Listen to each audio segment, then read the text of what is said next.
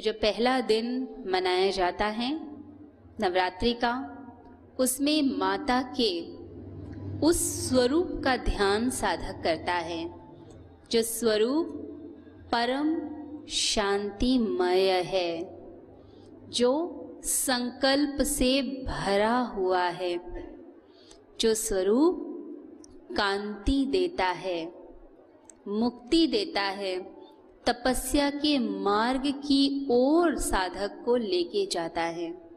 तो यह शैलपुत्री का जो स्वरूप माना गया है, उसमें कहते हैं कि माता, जो उन्होंने वस्त्र पहने हैं, वो सादगी से भरे हुए। तो साधक को क्या करना है? उसको भी ज़िंदगी में सादगी को जगह देनी है। आपके वस्त्र, आपकी जीवन शैली कैसी हो? सादगी से भरी हुई। कोई आडंबर उसमें ना हो। सहज स्वरूप। जो श्वेत वर्ण है माँ का, वो यह बताता है कि आपके अंदर पॉजिटिव एनर्जी हो।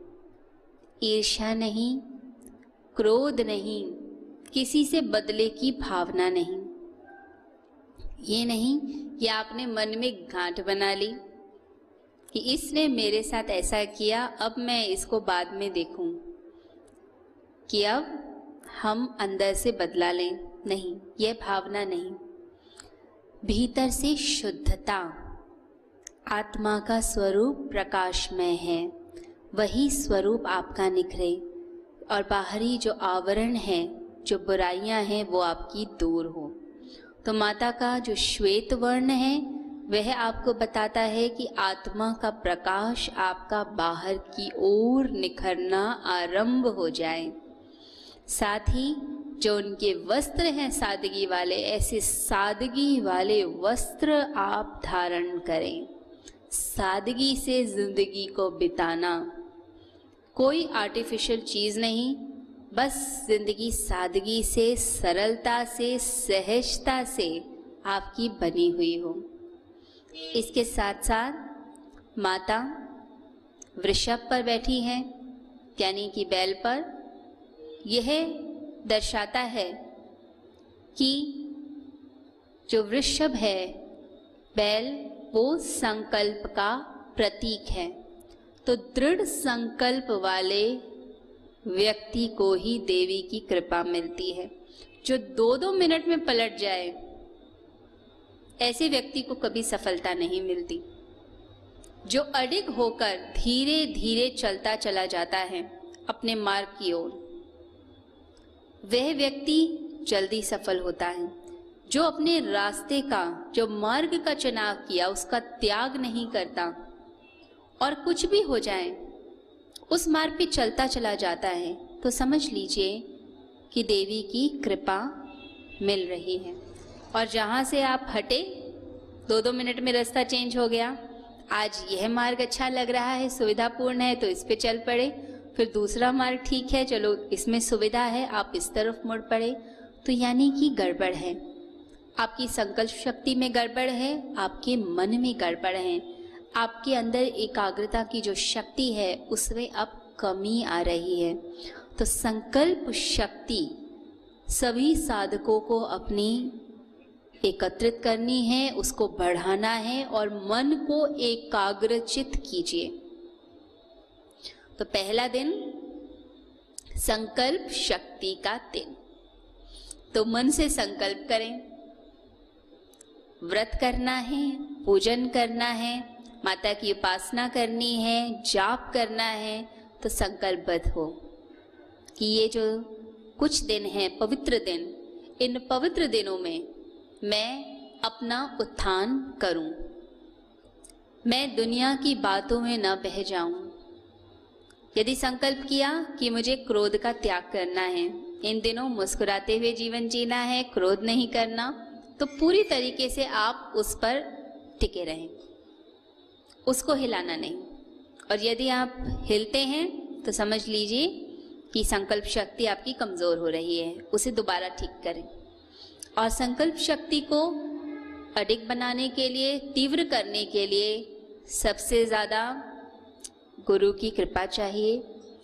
उनके चरणों का ध्यान करें, उनसे शक्ति मांगें कि, हे गुरुदेव, मैंने यह संकल्प लिया है आप मुझे आशीर्वाद दीजिए कि मैं अपने इस संकल्प में खरा उतरूं और अपना विकास कर पाऊँ। तो ऐसे गुरु चरणों में बैठकर पूजन करना चाहिए। नवरात्रों में साधना करने की बहुत महिमा बताई गई है। कहा जाता है कि नवरात्रों के पवित्र दिनों में जो ब्रह्मांड की किरणें हैं, वह साधक का कल्याण करने लगती हैं। यदि इस समय योग साधना की जाए, इस समय चक्र साधना की जाए, आप अपने भीतर की केंद्रों में जो शक्तियाँ सोई हैं, यदि आप उन्हें जागृत करते हैं तो सबसे ज़्यादा शक्ति का उदय होना शुरू होता है। क्योंकि कुछ दिन पवित्र होते हैं, जड़ प्रकृति भी साथ देती है और गुरु की कृपाएँ, देवी की कृपाएँ मिलती हैं। तो उन दिनों को आपने अपने आलस्य में खोना नहीं। आपने उन दिनों को, पवित्र दिनों का उपयोग करना है और साधना करनी है।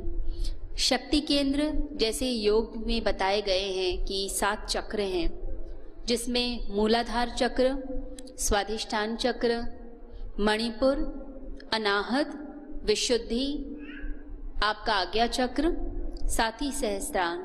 ये सात चक्र बताए गए हैं जो मनुष्य के शक्ति केंद्र हैं और इससे शक्तियों का विकास होता है। तो पहला दिन जो नवरात्रि का होता है, इसमें साधकों के लिए सबसे ज़्यादा शुरुआत के लिए ज़रूरी है कि वह मूलाधार चक्र की साधना करें। तो आज का जो दिन है, शैलपुत्री का दिन, इसमें माता की जो पवित्रता है, उनकी जो संकल्प शक्ति है, उसको धारण करके मूलाधार चक्र पे अपने मन को टिकाइए। ये मूलाधार चक्र आपकी रीढ़ की हड्डी के सबसे नीचे वाले भाग का चक्र है, जो कुंडली शक्ति का केंद्र है। कहते हैं कि आपकी 90 परसेंट यौगिक एनर्जी, योग की जो ऊर्जा है, वह इस मूलाधार चक्र के अंदर सोई हुई है। इस चक्र को जब व्यक्ति साधक जगाना शुरू करता है तो यह शक्ति आपको अद्भुत कांति देती है। जो शैलपुत्री माँ का स्वरूप है। कांतिमय, शांतिमय। तो कांति मिलेगी, चेहरे पर ग्लो आना शुरू हो जाएगा साधक के। तो पहला दिन, समझ लीजिए, आपके फेस का ग्लो बढ़ेगा। मुख पर शांति आएगी, प्रसन्नता आएगी, मुस्कान आएगी। तो पहले दिन उस मूलाधार चक्र को पकड़ लीजिए। साधना के नियम होते हैं कि पहले आज्ञा चक्र पर यहाँ जहाँ टीका लगता है, वहाँ ध्यान किया जाए और फिर उसके बाद मूलाधार चक्र की साधना की जाए।